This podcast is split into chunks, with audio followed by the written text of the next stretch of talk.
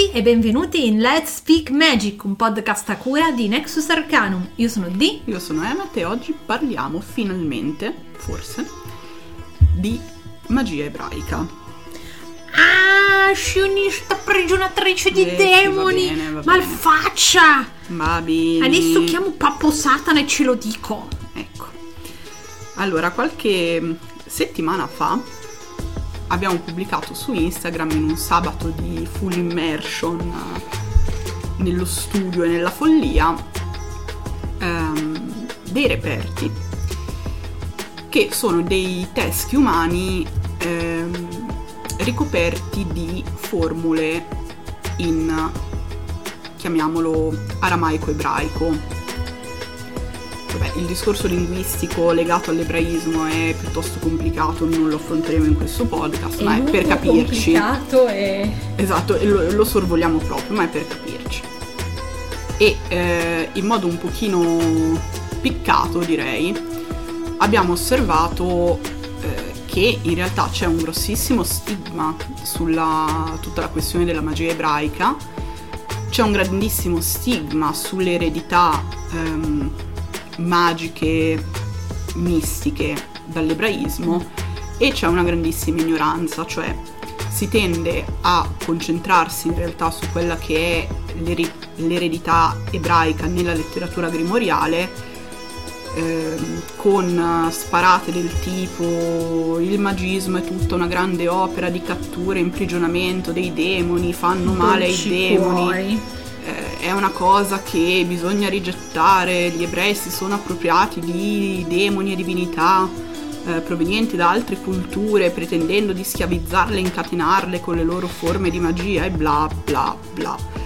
Ma poi in realtà noi non vediamo mai che si scenda un pochino più nel dettaglio del parlare di magia ebraica, mistica ebraica, di sviluppo anche di quella che è la parte eh, ebraica nei grimori, cioè resta tutto molto accusa così, campata in aria. Eh, ma il punto è che cosa fai? Non è che eh, approfondisci, ti poni delle domande e poi eventualmente muovi delle accuse. Leggi i soliti quattro siti, le solite quattro cose e ripeti a pappagallo, che è poi il problema generico di tutto il panorama esoterico, no? È che eh, non studio, non approfondisco, non vado oltre quello che ho letto sul blog di eh, grande demonolatra TM o eh, che grande demonolatra TM a sua volta letto da sito di dubbia provenienza. Esatto. Allora, in realtà personalmente mi sono già un po' pentita di aver alzato un pochino i toni nelle storie, quindi ho detto, vabbè, è comunque un argomento complicato, ignoranza lecita, facciamo un podcast, mettiamo, concateniamo alcune idee di una cosa che comunque studio nel dettaglio da anni e torniamo ad esprimerci di nuovo su cose che abbiamo già detto in passato, per esempio quanto secondo noi sia assurda questa accusa alla tradizione grimoriale che cattura, imprigiona demoni, fa del male a Babbo Satana e via discorrendo. Guarda, io però in questo caso sono in completo disaccordo con te. Vabbè, ma ce lo senso- siamo detti, Sì, cioè, sì, sì, no, ma giusto perché eh, è, è bene che sappiano anche il mio punto di vista. Io sono stufa invece, Marcia, di eh, continuare a leggere persone ignoranti che eh, cercano di deviare il pensiero di altre persone che si stanno approcciando dandosi aria di grandi conoscitori di sta fava ceppa hanno rotto le palle e se ogni tanto le persone che sono 15 anni, 20 anni, 30 anni e sti cazzi anni che studiano si incazzano è del tutto lecito. Beh, questo sicuramente, cioè non ho detto che non è No, no, no, lecito, no, non so il che fatto che non mi sono incazzata che è più che lecito. lecito. Era giusto per sottolineare questa cosa. Però mi dispiace perché, come sempre, quando si spara un po' così nel mucchio, prendi anche persone che non, che non sanno le cose semplicemente perché non gli interessano e vengono comunque eh, colpite, diciamo, da, dalla rabbia, dal fastidio. Allora, vorrei partire parlando un secondino della questione delle reminiscenze ebraiche nei grimori.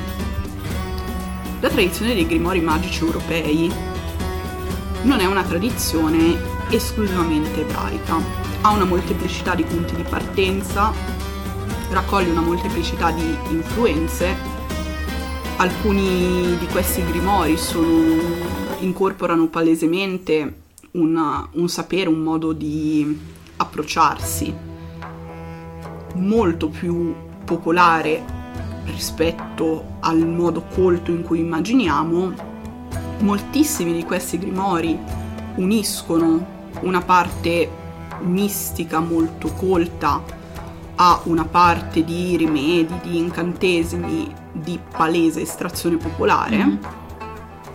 In alcuni grimori si fa proprio menzione, cioè l'autore, il presunto autore, fa proprio menzione di un'opera di raccolta di un sapere magico estraneo alla sua propria tradizione del grimorio che porta avanti.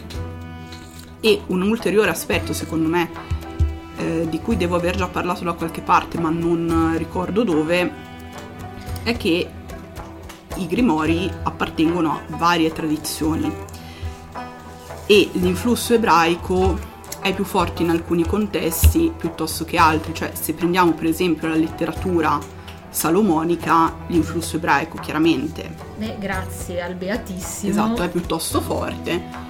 In altre tradizioni grimoriali invece è abbastanza risibile. Non solo questo, ehm, dal Medioevo all'età moderna c'è una serie di eh, grimori che sono esplicitamente ebraici, anche proprio nella scrittura delle fonti testuali. Quindi quando si ha in mano uno scritto magico, eh, le domande da farsi sono tante. Scusa, ti interrompo un attimo. Cioè, secondo me prima di arrivare a leggere i grimori è necessario avere un impianto di conoscenza di, diciamo, virgolette, virgolette, magia base. Nel senso che eh, come fai a distinguere ermetismo, magia di stampo ermetico, eh, scusa, magia di stampo ebraico, eh, piuttosto che derivazioni di magie popolari se eh, non sai neanche, che ne so, per dire una scemenza, i colori dei pianeti? Cioè, lì non sei proprio in grado di decifrare il testo. È come eh, avere la prima elementare e voler, voler, leggere un testo universitario di settore. Assolutamente, infatti l'approccio ai grimori è profondamente sbagliato. fammi finire un secondo, il punto non è eh, siete tutti scemi e non ci potete arrivare, per carità, però è non sono eh, un libro base, cioè hai iniziato ieri a praticare, devi prima iniziare a capire la base, è come dire ho iniziato ieri le elementari, leggo i testi delle elementari, poi leggerò quelli delle medie, quelli delle superiori e poi quelli di settore cioè, universitario. Cioè io per esempio porto la mia esperienza, sono 15 anni bene o male che giro intorno al discorso dei grimori. È ovvio che quando li leggevo a 17, 18, 20 anni non ci capivo un bene amato cazzo, o meglio, prendevo il testo nel suo senso letterale. Adesso, alla luce di un parterre di altre conoscenze che ho costruito, mi faccio altre domande. Quindi, per esempio, quando arrivo ad un nuovo testo, la mia prima domanda non è cosa c'è dentro, qual è la procedura che mi descrive, ma è ehm, le fonti testuali, quindi le fonti proprio storiografiche, documentaristiche da cui questo testo mi arriva, in quali zone sono state trovate, a che epoca sono datate, in che lingua sono scritte perché questo mi aiuta a darmi un primo contesto generale. E anche c'è una datazione precisa, perché poi per alcuni testi non c'è una per datazione la maggior parte eh, non, c'è non c'è una datazione precisa, perché magari eh, non sono un unicum dell'autore X, ma esatto. l'autore X viene usato come eh, nome per darsi sì. un tono. Cioè adesso vi faccio un esempio mondano, no? È come se tra eh, cent'anni uno riprendesse in mano Harry Potter, per dire una roba a caso, e eh, si firmasse Rowling, no? Tipo, che cacchio ne so, Gennaro Rowling, quindi erede della Rowling. O come è successo per esempio per le Sibille, che ehm, il lavoro delle Norman c'è un tale Philip Lenormand che si spaccia per il nipote della Sibilla ma in realtà non è vero, cioè è una leggenda Esatto. e tu giochi su questa nomea dell'autore per dare valore al testo che Sì, stai perché hai bisogno comunque di agganciarti ad un Esatto. mythos, di dare autorevolezza al tuo lavoro e varie cose.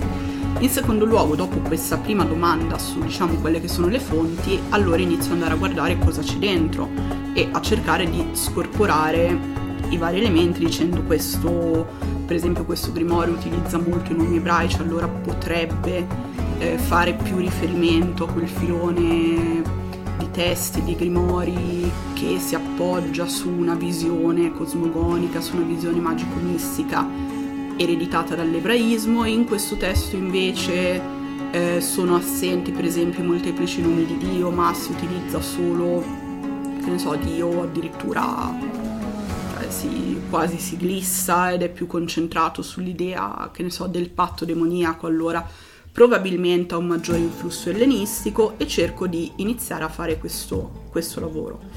Questo perché in realtà tutta la questione dei grimori è davvero complessa. Chi eh, su Patreon ha seguito i podcast che ho fatto l'anno scorso e eh, seguirà il lavoro che intendo fare quest'anno, iniziando a parlare più nel dettaglio del ciclo grimoriale salomonico, non perché sia quello che mi interessa di più, ma semplicemente perché è quello più famoso e mi urge, diciamo, puntualizzare Sì. alcune cose, si renderà ancora meglio conto di quanto in realtà sia complessa, cioè dalla datazione del primo nucleo del testo alla- all'origine di determinate idee. Comunque il discorso è che eh, tutta quella che è la magia, sia colta che popolare, ivi inclusa la stregoneria eh, in Europa, diciamo dalla caduta dell'impero romano in poi, è un, qui dalle nostre parti si dice mese d'oz, un mischione nel quale non sempre è così immediato andare a scorporare gli elementi culturali ereditati da vari popoli, zone, eccetera, eccetera, e capire come arrivano magari dall'altra parte d'Europa Sì. o in contesto culturale eh, totalmente diciamo estraneo all'origine di quel pensiero. È il caso per esempio del come esattamente arriva tutta- tutto questo interesse per la Kabbalah eh, nell'ambiente teologico, cris- teologico magico cristiano quando in realtà la trasmissione niente, la gatta ci delizia con i suoi canti Anche lei vuole intervenire. Esatto, Ok, quando in realtà la grazie. tradizione mistica e magica dell'ebraismo è sempre stata estremamente chiusa e non solo. Ehm, affronta un periodo di forte censura all'interno delle comunità stesse. Quindi è, mm, diciamo, problematico. Esatto. E eh, non solo, c'è anche da ragionare su una cosa molto importante, nel senso che eh, modernamente facciamo questa distinzione quasi netta di magia colta e magia Sì, popolare. ma in realtà è tutto un continuum. Esatto, cioè- esatto, come se ci fossero due filoni eh, di crescita e quindi se fai magia popolare non puoi eh, accedere alla magia colta, se fai magia colta non puoi accedere alla magia... Ma non è così, cioè è qualcosa di molto più fluido, anche perché spesso all'interno di libri che vengono intesi banalmente come magia colta ci sono un sacco di rimandi a magia popolare e viceversa. Guardo l'esempio perfetto per questo, che è eh, la Bramelin, Mhm. che mh, è un testo estremamente importante. Il, il- il libro di Abramelin è un testo estremamente importante all'interno, diciamo, della, della storia della magia e della mistica europea perché è il rituale probabilmente iniziatico ehm, meglio conservato, quindi ha questa importanza estrema. Ma al di là di questo rituale di iniziazione molto complesso, di una parte eh, talismanico-astrologica, cabalistica molto complessa, c'è anche tutta una sezione dedicata a una serie di, chiamiamoli esperimenti minori, che altro non sono se non magia popolare. Cioè, quindi mm, anche la stessa chiave di Salomone in realtà è così e, e tutti i grimori in realtà sono in questo modo, anche quelli più diciamo popolari che possono essere i vari trattati, trattatelli di chiamiamola negromanzia, quindi di, direi stregoneria, per usare un sinonimo in pratica, senza perderci troppe parole, contengono... Faccio solo una piccola nota bene. Non è che tutta la stregoneria è necromanzia. Negromanzia, ho detto negromanzia. Sì, sì. No, perché pr- prima che qualcuno capisce che tutta la stregoneria è necromanzia. Ah, no, ho detto negromanzia intesa come magia nera, intesa come un tipo di magia. oscure, Esatto, è un tipo di magia percepito come illecito che quindi cade sotto la dicitura stregone- antropologica di stregoneria. Ehm, tantissimi trattatelli di negromanzia eh, in realtà mischiano elementi mistici e misterici eh, molto alti, molto elevati ed elaborati a mm, roba del tipo eh, vai in un cimitero, piglia la, terra, piglia un osso, spezzalo e invo- invoca demone X, cioè senza tutto quell'impianto di cerchi, maledizioni delle catene, eccetera, eccetera, che normalmente si lega in modo diretto all'immaginario della magia grimoriale, quindi c'è la letteratura dei grimori è estremamente ampia, estremamente stratificata e varia. Detto questo, è ovvio che nei grimori, e io non nego questa cosa assolutamente, ci sono anche delle reminiscenze ebraiche, soprattutto in termini di mistica ed elementi eh, provenienti dalla letteratura della Kabbalah. Ciò però mh, non toglie che eh, nelle comunità ebraiche fossero praticati anche altri tipi di magia, vedasi i famosi teschi eh, ricoperti, ricoperti di eh, formule che eh, chiaramente vanno a cadere molto meglio sotto l'idea di una forma di pratica di arte illecita, ovvero sia stregoneria, e sotto direi la categoria necromanzia nonostante le straordinariamente severe proibizioni eh, del rabbinato verso tutto quello che è contatto con i morti perché eh, vabbè magari non lo sapete però eh, nell'ebraismo c'è uno stigma cioè proprio fortissimo ehm, verso il contatto con la morte, anche per esempio i familiari del defunto, dopo il trattamento del, del- del morto, dopo tutte le pratiche religiose, hanno un periodo di purificazione abbastanza articolato per rimuovere questo tipo di impurità. Quindi la necromanzia è proprio quella cosa che nell'ebraismo è no, no, no, Beh, ma eppure abbiamo questi cacchio di cinque teschi, di Esatto. cui su Patreon parlerò meglio. che poi c'è il discorso della mh, di cattivo virgolette rapporto tra le alcune religioni anzi la, la maggior parte delle religioni con il contatto con il morto la necromanzia eccetera Beh, eccetera puramente igienico-sanitario. esatto, cioè, esatto, non- cioè è puramente quello, anche perché noi adesso abbiamo delle norme igienico-sanitarie per il trattamento di- dei cadaveri Ah, sì. che sono allucinanti, nel senso che quando noi andiamo a vedere il nostro caro defunto è bello pulito, profumato, mezzo imbalsamato, già nelle vene gli hanno pompato, gli hanno tolto tutto il sangue, ripompato altri liquidi perché resti bello e pasciuto. in modo che si ricomponga in circa cent'anni. Esatto. Perché non voglio dire, perché non tenersi un morto sotto terra per cent'anni? No, no, perché è così bello. E, e quindi andiamo a vedere, cioè il cadavere che noi vediamo, tra l'altro refrigerato, tutti i cavoli, è bello e perfetto. Ma come abbiamo già parlato in altri podcast, no, era in una, una conferenza, una conferenza. forse, sì, in una conferenza. Cioè la decomposizione inizia subito, cioè tu muori e il tuo corpo inizia già a decomporsi nel momento in cui il cuore si ferma già Esatto. entrano in, in azione tutta una serie di enzimi, tutta una serie di eh, batteri che sono già all'interno del corpo che iniziano il processo di putrefazione. Vabbè, comunque, senza scendere... No, beh, è importante questa cosa perché c'è sempre, perdonami, questa idea del ah, ma perché non capivano l'importanza? No, perché c'erano altre problematiche che noi ora non possiamo vivere, perché siamo in un altro contesto sociale.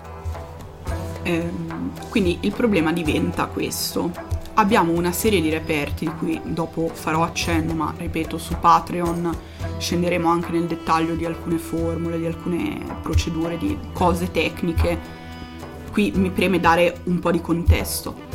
Abbiamo tutta una serie di reperti che ci arrivano da un'epoca, eh, chiamiamola pre-rabbinica e prima dell'ascesa di questo misticismo della Kabbalah, che sono in aperto contrasto con innanzitutto la quasi totale assenza di procedure per la creazione di questo tipo di oggetti, amuleti e via discorrendo.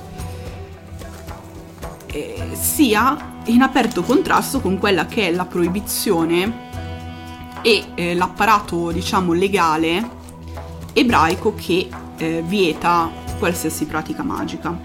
Qual è il problema?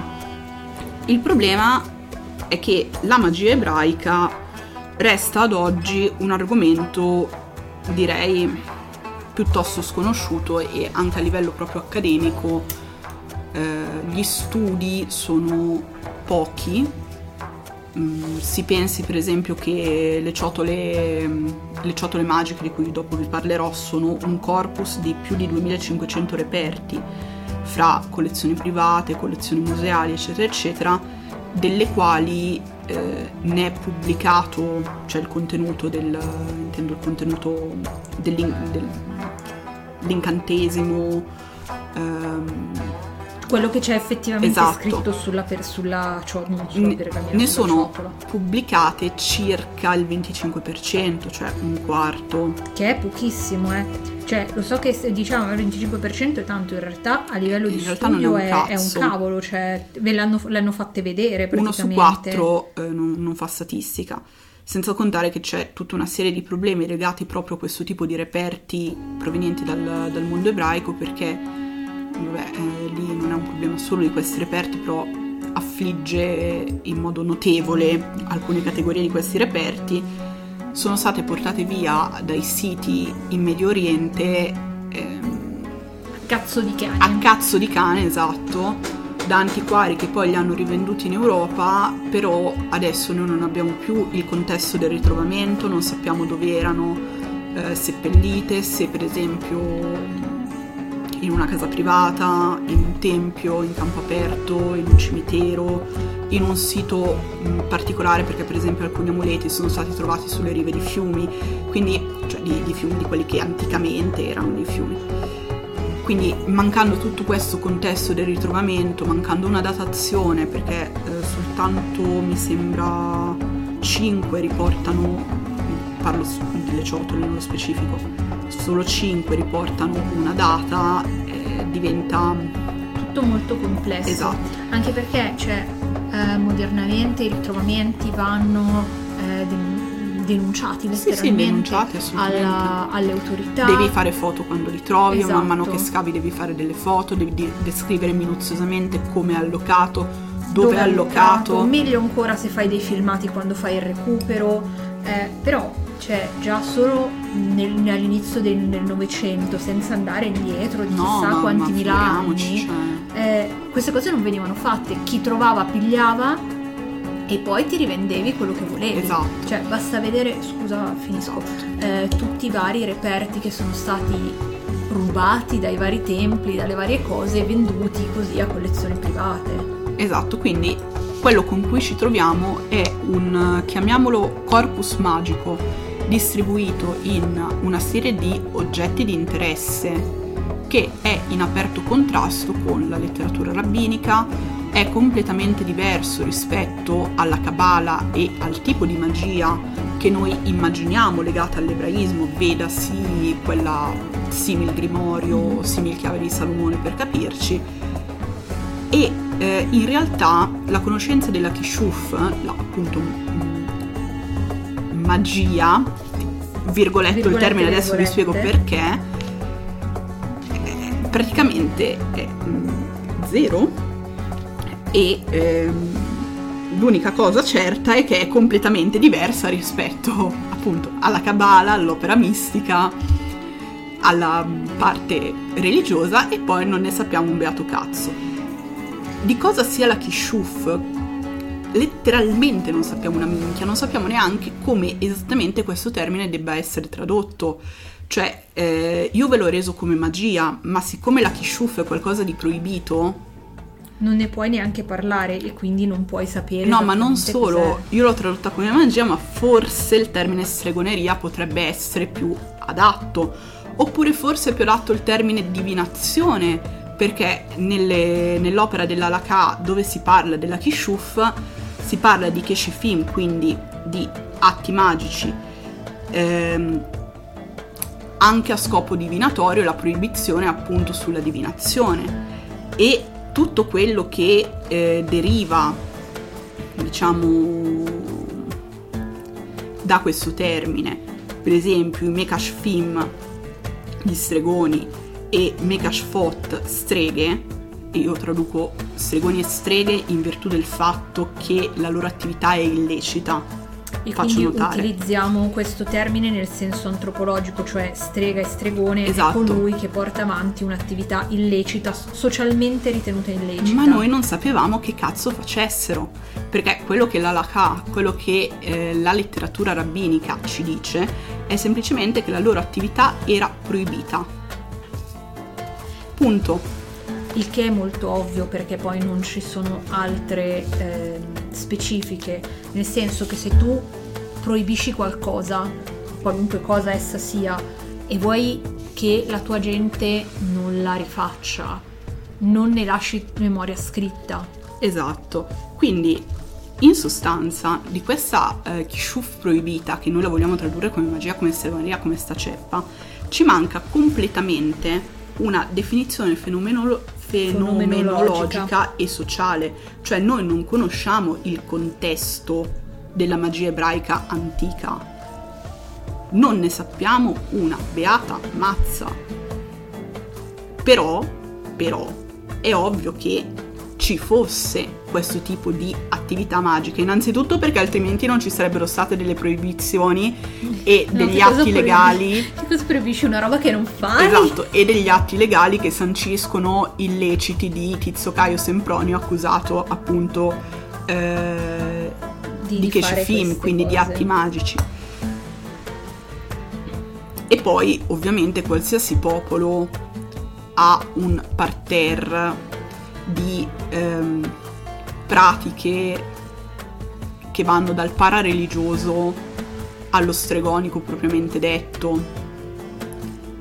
Sì, e per parareligioso si intende tipo, cioè le vecchine che tolgono il malocchio invocando Santo X Esatto. con la preghiera Y, eh? Solo che fino a direi cent'anni fa, quando sono iniziati i primi studi su quella che è una possibile magia ebraica antica, eh, tutte queste cose sono state etichettate come superstizione chiaramente eh, sulla scorta della letteratura rabbinica che è paradossalmente quella più vicina alla Kabbalah, anche se letteratura rabbinica e Kabbalah non sempre vanno molto d'accordo e anzi ogni tanto la letteratura rabbinica gli sputa la Kabbalah perché è comunque una forma di misticismo che ehm, diciamo a volte passa un po' la linea della religione e sconfina nel magico e eh, diciamo l'ambiente proprio accademico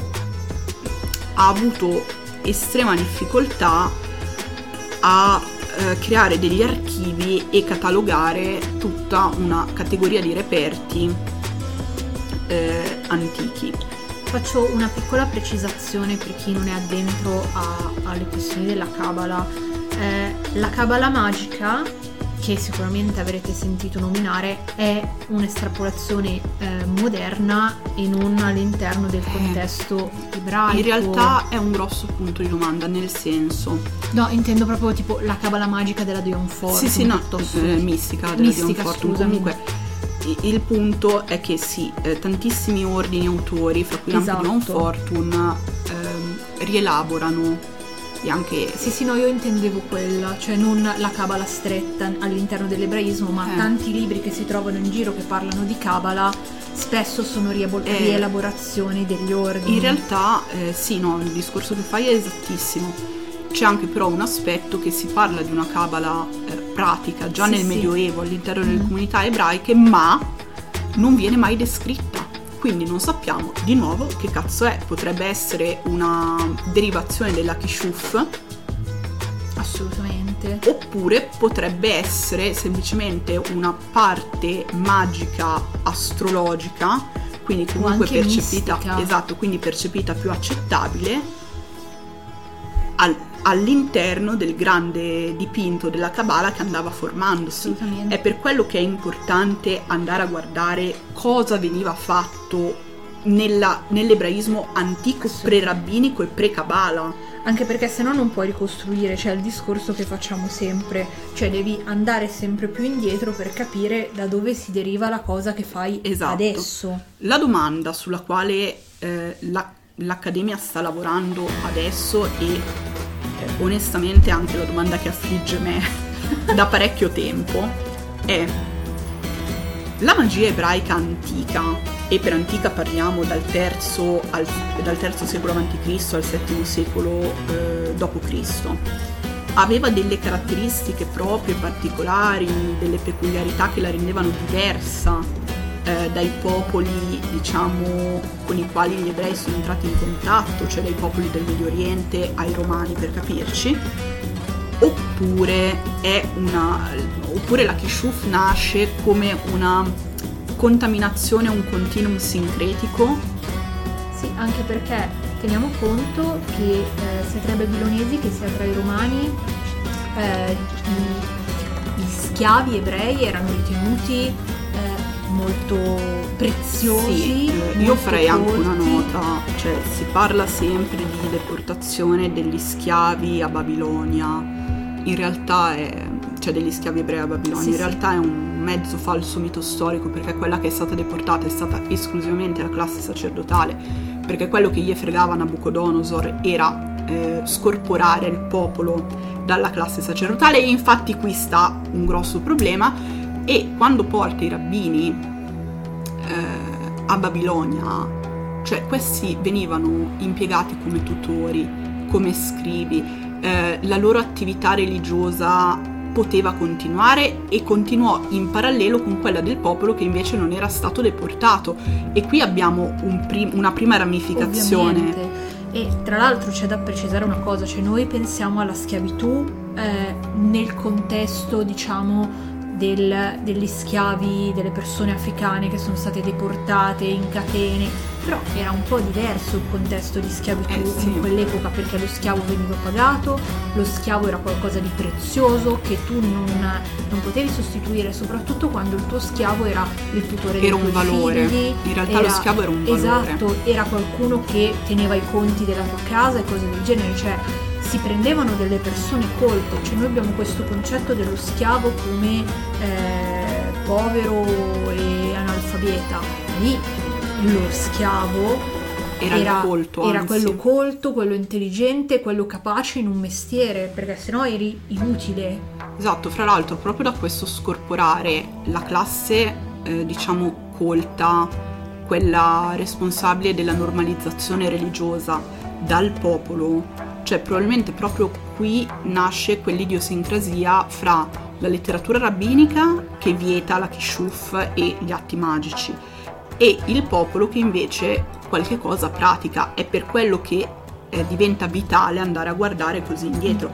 Infatti gli studi mh, diciamo moderni vanno a battere sul periodo che va dal III secolo a.C., che è quello della prima formazione della Mishnah, quindi ehm, della prima formazione di questo corpus di legge orale, di tradizione orale tramandata per eh, costruire l'identità popolare ebraica fino al VII secolo, che è praticamente l'inizio dell'islamizzazione eh, del Medio Oriente, nel quale c'è ancora una, diciamo, un'attività magica eh, ebraica che inizia a mischiarsi con varie altre cose.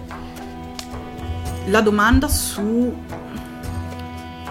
quali caratteristiche sono strettamente proprie della magia ebraica antica e quanto è in realtà sincretica come pratica è importante direi perché da molte fonti che noi abbiamo riusciamo a evincere due cose. In primo luogo, guardando alla differenza pratica di quella che è la produzione di oggetti magici fra il Medio Oriente e per esempio l'impero romano, notiamo che gli ebrei nell'impero romano per lo più producevano lastre di metallo incise con formule sullo stile de ficciones per capirci, mentre invece in Medio Oriente adottavano tutta una serie di altre tecnologie magiche, le ciotole, i teschi, abbiamo incantesimi scritti su ossa che probabilmente denotano eh, il fatto che quella pratica doveva essere fatta ma mancava un altro materiale di supporto e quindi ci facciamo andare bene ossa di animali.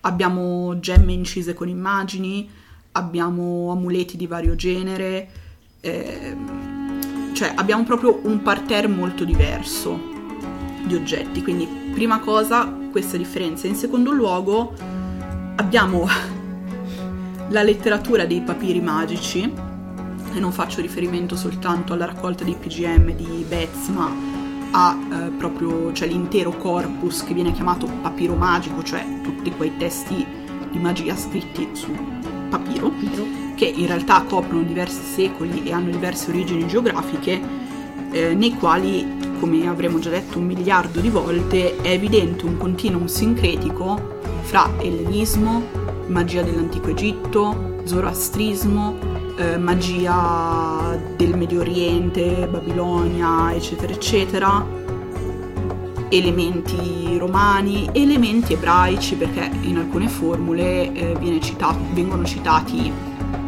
eh, nomi di spiriti in senso lato, di, di angeli, nomi di Dio e via discorrendo quindi c'è proprio questo aspetto sintetico. Anche perché c'è da riflettere su una cosa. Cioè, modernamente noi vediamo... Poi vi dico la mia riguardo al sincretismo comunque. Sì. Modernamente vediamo le culture come eh, chiuse in scatole stagne, no? C'è la cultura greca, c'è la cultura romana, c'è la cultura sì, norrena, c'è la cultura ebraica, c'è la cultura... Ma i popoli viaggiavano, Certo, non, hai, non avevano l'aereo come noi che in un'ora sei dall'altra parte d'Europa, però avevano le navi, avevano i cavalli, avevano la possibilità di viaggiare, c'era un sacco di commercio, soprattutto nella parte mediterranea del, eh, del mondo. E quindi è ovvio che tra i vari popoli ci sia stato un contatto, ci sia stato un contagio di idee, un mutuare di idee. Sì, e... ma la realtà dei fatti è che non gliene fregava un cazzo nessuno. Mi spiego meglio. Gli schiavi, schiavi, gli scribi ebrei mh, mm, a Babilonia erano palesemente a conoscenza di una molteplicità di fonti, delle quali erano a conoscenza anche i loro vicini babilonesi, maghi zoroastriani, eccetera, eccetera. E questo è facilmente vincibile dal fatto che le formule sono tutte uguali. Oh. Cambiano un po' i nomi, cambia la struttura, diciamo, ehm, che si dà magari alla formula, però la sostanza della costruzione è identica, la tecnica magica è identica. Poi io sono d'accordo, cioè le formule che nascono nell'ambiente ebraico rivolte a clienti ebrei utilizzano esclusivamente eh, un impianto ebraico. Se il cliente era zoroastriano eh, si davano determinate connotazioni.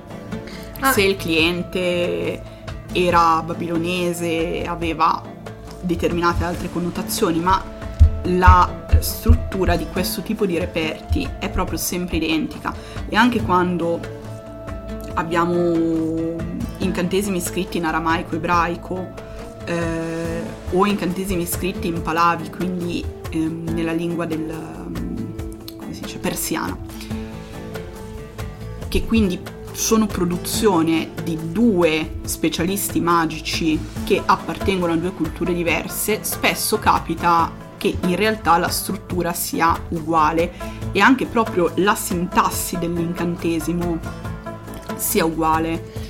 E quando parliamo di eh, cliente, intendiamo proprio persone che commissionavano. Ah, sì, no, no, io eh, intendevo cliente, certo. Sì, sì, no, no, no, eh, ci Fru- tenevo a. Usufruitore. Esatto, ci tenevo a sottolinearlo perché c'è anche questa diceria, e non, potrei, non potremmo definirla in altro modo se non diceria, che ah no, la magia veniva sempre fatta ehm, personalmente, non, esisteva, che si faceva per terzi, quindi è assolutamente No, una cioè, no, falsità. no, cioè, assolutamente. eh, mh, ci- abbiamo tantissimi reperti, tantissime evidenze del fatto eh, che c'erano proprio dei clienti che andavano a rivolgersi al mago, al sapiente, allo scriba, No, a no, colui che era a conoscenza del per farsi No, creare amuleti, talismani e tutte queste cose.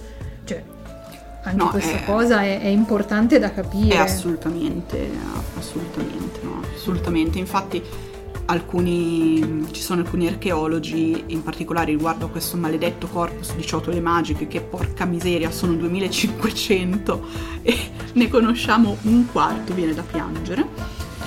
Eh, stanno proprio facendo un lavoro statistico per leggere mh, il contenuto delle formule e usarlo per ricostruire un quadro sociale, non tanto un quadro della pratica magica, ma quanto un quadro sociale per- e soprattutto per quanto riguarda eh, l'onomastica, perché siccome gli incantesimi in queste ciotole, poi mi dilungherò su Patreon su questa cosa, Che è super interessante. non sugli studi dell'onomastica che non ce ne batte un cazzo a tutti, però sulla struttura degli incantesimi su queste ciotole mi dilungherò su Patreon.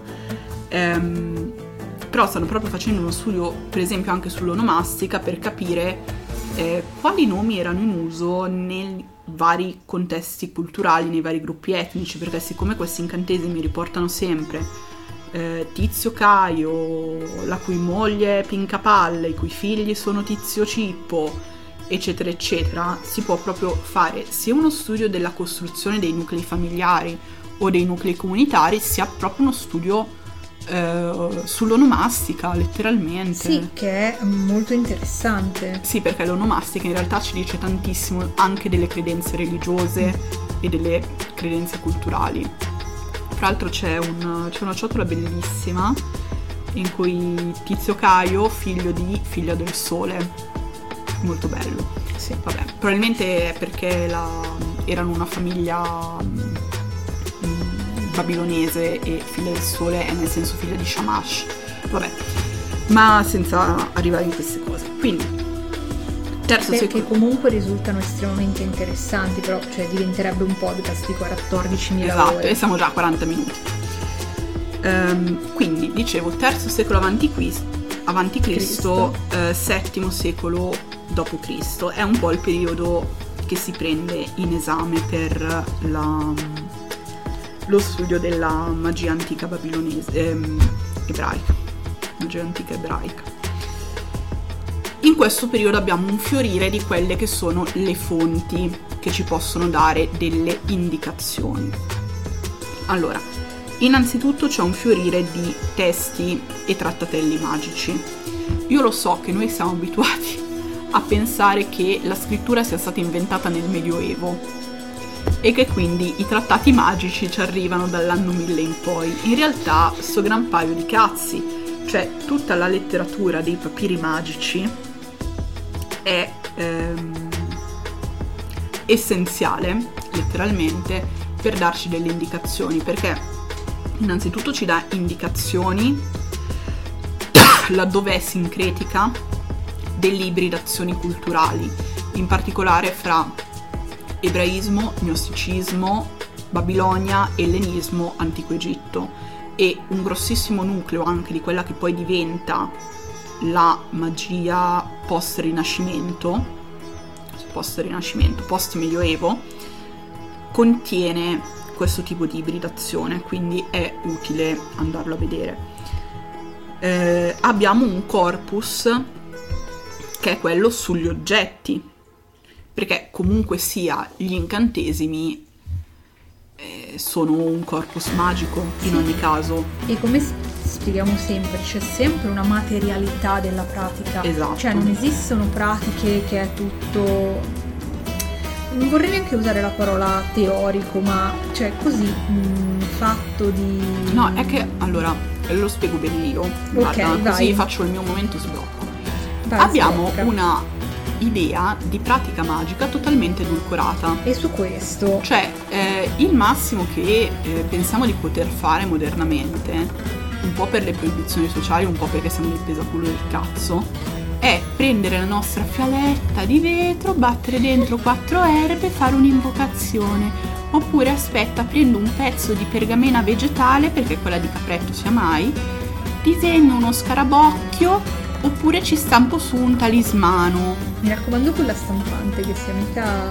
Esatto, in realtà anticamente i, ehm, gli strumenti tecnici per fare magia erano molteplici. Adesso non è che tutta la magia del mondo antico fosse squarto un capretto No, vabbè, adesso... ed evoco Moloch.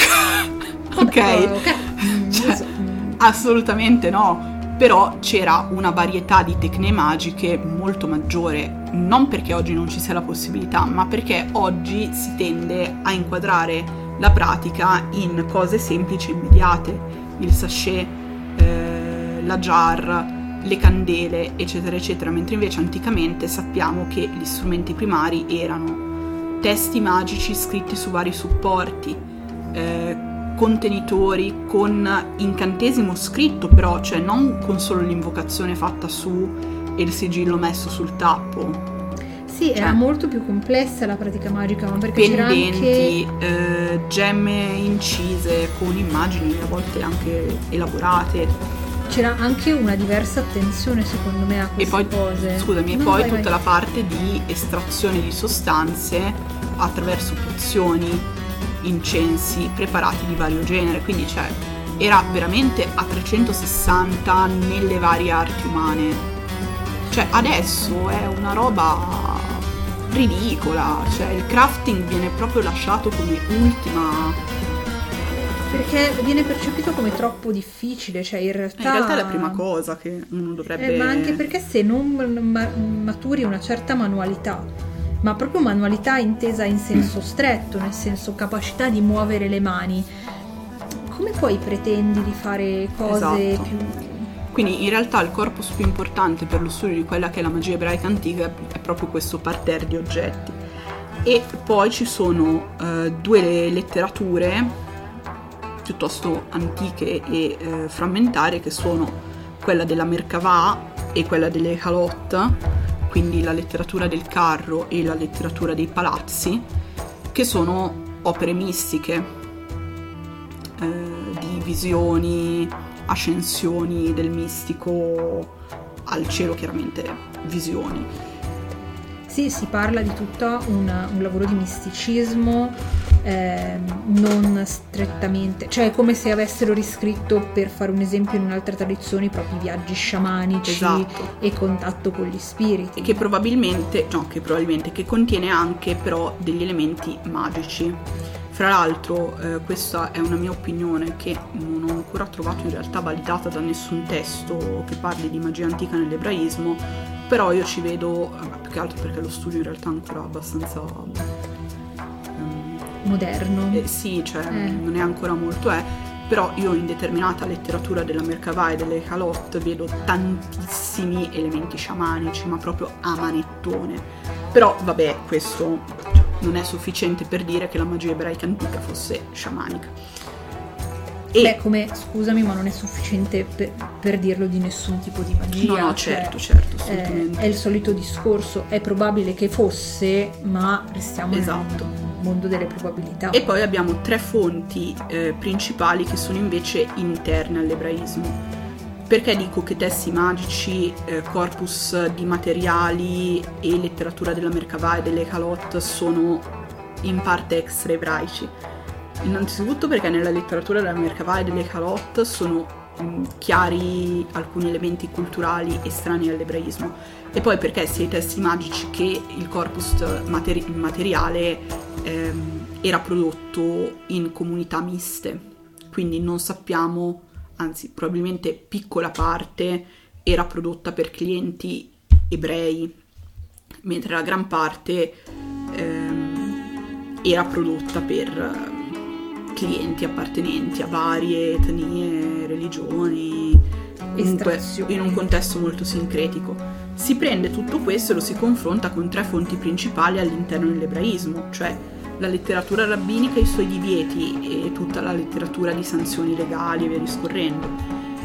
Quello che sappiamo del misticismo antico eh, strettamente ebraico e la letteratura magica ebraica che si sviluppa, eh, diciamo, successivamente dall'anno 1000 in poi, soprattutto sull'impulso eh, finalmente della stesura di una Torah scritta, eh, non è stato un affare proprio piccolo.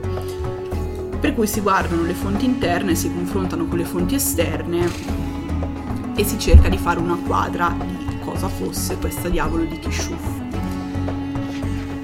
In realtà secondo me.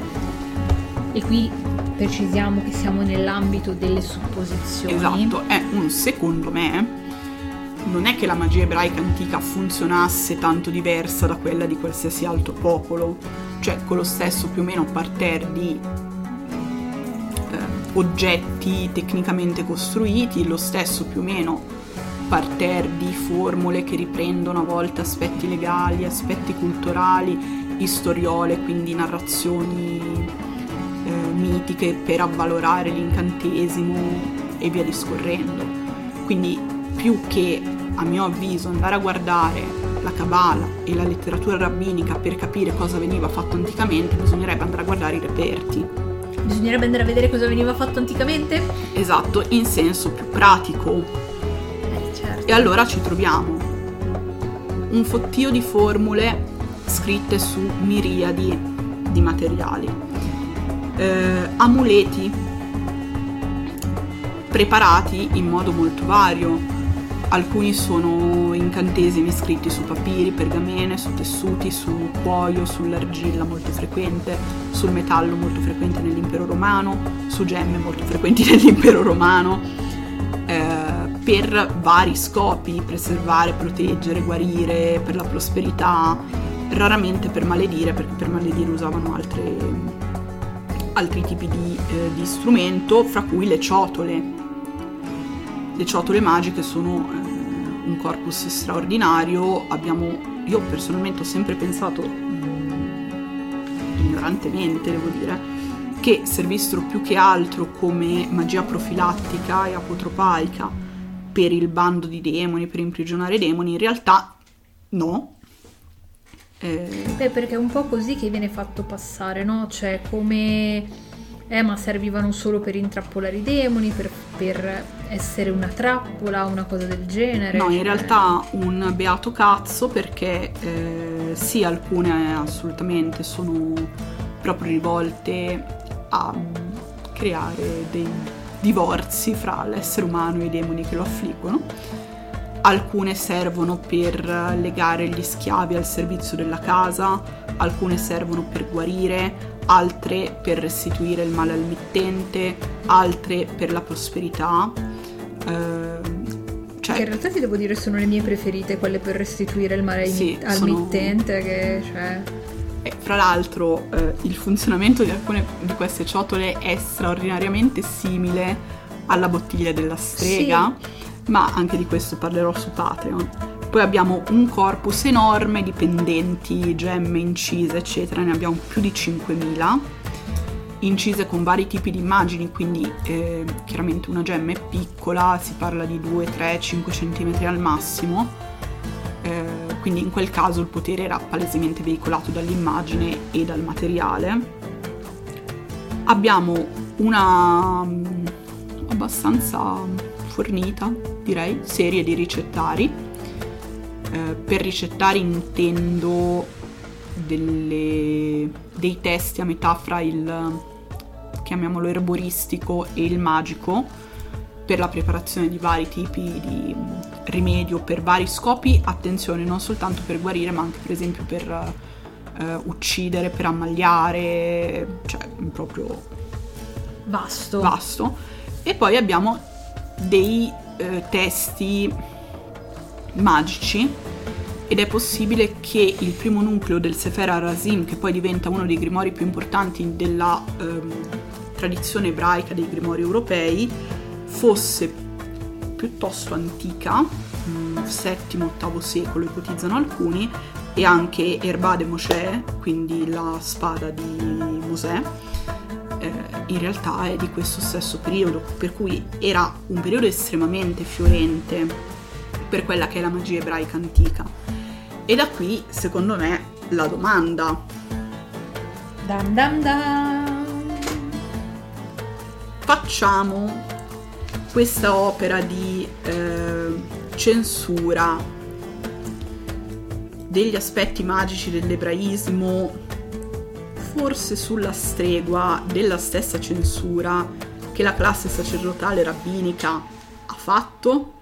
E così facendo non stiamo forse portando avanti quella mentalità che poi critichiamo eh, nei monoteismi, nel cristianesimo, nell'ebraismo, nell'islam e via discorrendo?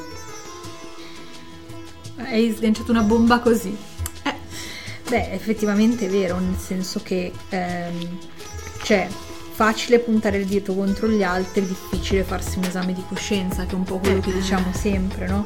Cioè, poi diventa più semplice dire no, ma guarda che no, ma io non faccio così, è, è Tizio Caio, sono loro, sono quegli altri, io non ho mai fatto queste cose, però poi eh, questo non si fa, quello non si fa, quell'altro non si fa, quest'altro non si fa, perché se tu sei davvero un cosa a caso, questa cosa, quest'altra cosa, quell'altra cosa non la fai. Cioè, in realtà se ci opponiamo al fatto che a livello popolare eh, ci fossero forme di pratica dell'arte, chiamiamolo così, che esulavano completamente eh, dalla sfera del religioso, eh, cioè, abbiamo un quadro molto più simile a quello di tutti gli altri popoli del Medio Oriente. Che è anche molto più logico perché voglio dire, ma che erano questi? Vivevano in chiusi nel loro esatto. piccolo mondo senza parlare con nessuno. È un po' allucinante. Però secondo me questa idea è proprio figlia di questa concezione a scatole chiuse, no?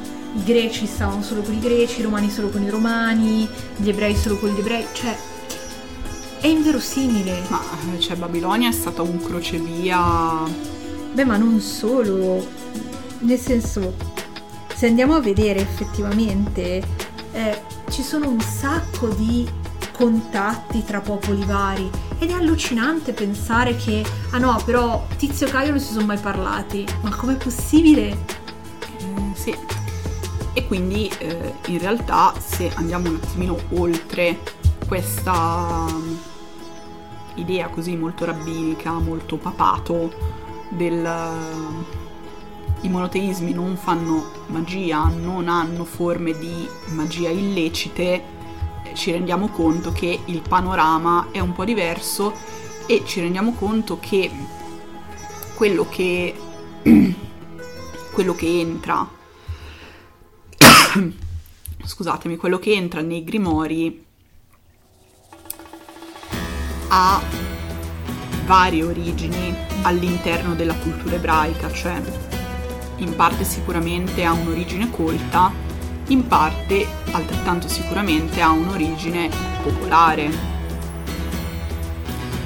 Anche perché riguardo per esempio a questa cosa degli scribi che scrivevano ciotole appunto, che scrivevano ciotole magiche. Gli scribi che scrivevano ciotole. Noi sappiamo abbastanza di per certo da una serie di errori nei testi e da alcune similitudini, cioè proprio lettera per lettera, che probabilmente c'erano sia trasmissioni orali sia delle sorta di chiamiamole degli abecedari direi con dentro le formule da copiare cosa che nel Mediterraneo era abbastanza comune e i papiri magici stessi sono in realtà questo tipo di materiale testuale quindi non so, cioè io personalmente mi farei due conti. Più che altro inizierei ad applicare un pochino più di realismo. Nel senso che cioè io capisco quello che si, si sta cercando di fare negli ultimi anni, ovvero di quello che sta facendo anche l'Accademia rendersi più specifici, quindi eh, le streghe eclettiche schifo caccapupù, che poi vabbè, lasciamo perdere, eh, allora io faccio solo magia greca e allora faccio l'ottusangolo e penso che esista solo la grecità. Però è proprio ottusa come visione, perché non è che la, il rendersi specifici in una tradizione o nello studio di un popolo, allora non studi tutto quello che c'è intorno. Perché io faccio l'esempio del mio perché è più facile perché hanno viaggiato lungo e largo persino in America. Ma è come dire io studio la tradizione norrena barra vichinga, chiamatela un po' come vi pare, e quindi me ne sbatto le palle del fatto che sono entrati in contatto con i romani, che sono entrati in, in contatto sì. con i celti, che sono entrati in contatto con gli indiani del Nord America e faccio l'ottusangolo. Ma non puoi studiare così. Non, non puoi capire la complessità di un popolo, di una magia, di una tradizione se ti chiudi e guardi l'angolino. Se guardi l'angolino non capisci. Devi guardare l'interezza del quadro. Eh per capirne il disegno, è quello il punto. Ed è difficile perché è molto più facile andare a settori, no? Quindi io eh, mi interesso solo di, del mio settore X, quindi guardo solo quello e me ne frego di tutto il resto, tanto a me che cosa me ne frega di sapere che il popolo X faceva questa cosa. Sì, in realtà per fare una valutazione dei grimori e eh, iniziare a capirci qualcosa le informazioni da avere sono veramente infinite. Mm. Vorrei fare un ultimo appunto, poi penso che possiamo andare in chiusura. Sì, sì. La Kabbalah non è la magia ebraica. È la mistica, che Io, è un'altra roba. Sì, è una tradizione e una mistica, semmai. Ha al suo interno alcune tecniche magiche, fra cui quelle di permutazione, per esempio, delle lettere per uh, creare varie cose e dedurre vari significati occulti nel testo, eccetera, eccetera. Eh, però il corpus magico ebraico è quello di cui abbiamo parlato qui. Che è ben più vasto e complesso. Esatto. Il problema è che sembrerebbe che eh, i modi per fare queste cose ad un certo punto non siano più stati trasmessi, cioè che la tradizione orale, per esempio, per creare le ciotole sia andata persa. E parliamo di tradizione orale perché mm, non abbiamo ad oggi degli scritti che ci dicano come tecnicamente doveva essere gestita la creazione, eh, l'incantamento sì, e diciamo... l'allocazione di questi materiali, idem per quanto riguarda gemme pendenti, amuleti, teschi, eccetera, eccetera. Ci manca proprio la tecnica in sé. Esatto, senso, se non piccoli stralci qui e lì in alcuni testi sulle ciotole, ma cioè sono cose... E lì devi andare poi a fare tutto un lavoro di estrapolazione eh, che è estremamente perché... complesso e poi ti mancherà sempre tipo, un pezzo. in alcuni casi su alcune ciotole hai scritto seppellire alla porta d'ingresso, seppellire a nord, cioè però sono... Però tra l'altro, cioè, seppellire alla porta d'ingresso vuol dire tutto, vuol dire niente Esatto, cioè anche seppellire a nord vuol dire tutto. Vuol Poi dire anche niente. lì, per esempio, perché in alcune abitazioni è stata trovata una sola ciotola sotto la porta d'ingresso e perché in alcuni casi ne sono state trovate due venivano seppellite già direttamente a coppia, magari come parte di un rituale propiziatorio. Per la coppia che andava ad abitare nella casa. Oppure sono di due momenti diversi. Cioè... O sono di due persone diverse che hanno abitato eh, la stessa casa. Che cazzo ne eh, sai? Vallo a sapere. Quindi cioè, ci mancano tantissimi particolari e l'unico modo in realtà per andare a ricostruire il quadro della Kishuf eh, arcaica è proprio cioè, quello di studiare questi reperti un'ultima, ultimissimissima nota. Io ci sto che mi dite, eh vabbè ma tantissimi incantesimi su ciotole, eh, tantissimi testi scritti sul metallo, sull'argilla, via discorrendo, riportano eh, nomi di Dio, invocazioni ha i poteri celesti, questo è quello, questa è teurgia, non è stregoneria. No, perché è comunque una pratica magica che era ritenuta illecita dall'elite sacerdotale, cioè dall'elite rabbinica che poi ha fatto piazza pulita di questa roba dicendo non se ne parla, non la si trasmette. E non solo, allora mi dovete dire che ehm, è magia, mm, come dire, teurgia, anche la vecchietta che invoca Sant'Antonio per togliere il fuoco, per segnare, eccetera, eccetera. Però Esatto. se accettate quella come stregoneria, allora accettate anche questa Esatto. come una forma di stregoneria. Inoltre, inoltre, ci sono alcuni reperti che non si possono proprio cioè, far rientrare in nessun modo, in nessuna maniera eh, in un'attività magica di tipo parareligioso come può essere la teurgia, come un servizio alla divinità, eccetera, eccetera.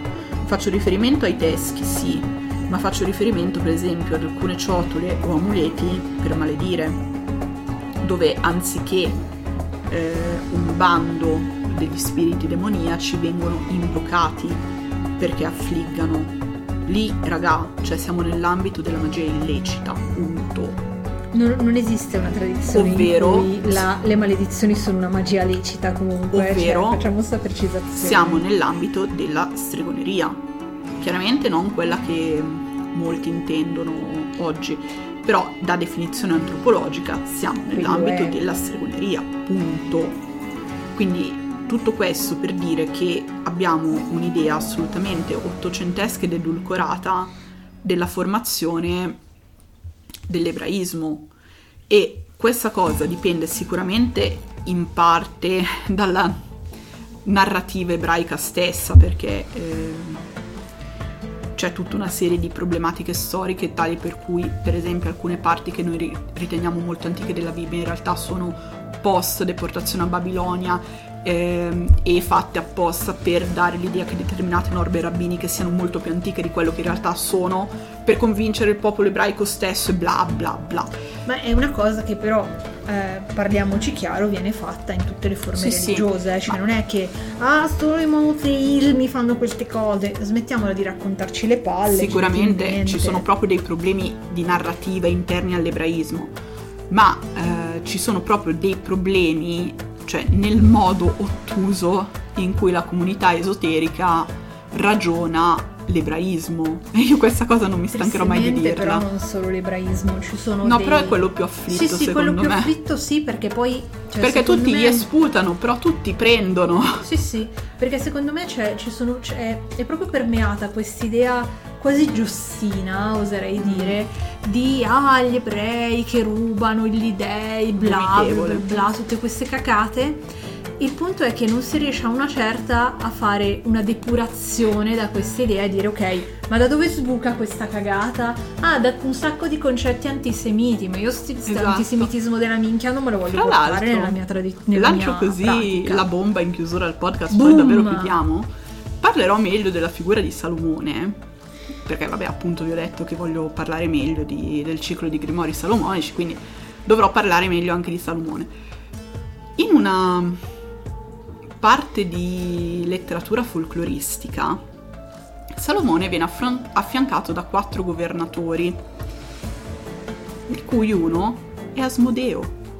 E non è asservito a lui nel senso di eh, costretto e legato a servirlo, ma no, riconoscendo la grandezza e la saggezza di Salomone, gli fa- presta Fa servizio. praticamente da consigliere in qualche Sì, modo. sì, governatori consiglieri. Sì, sì, sì. Ne ha uno per gli umani, uno per gli uccelli, uno per i demoni e uno boh, per gli animali, se non sbaglio, una roba così comunque.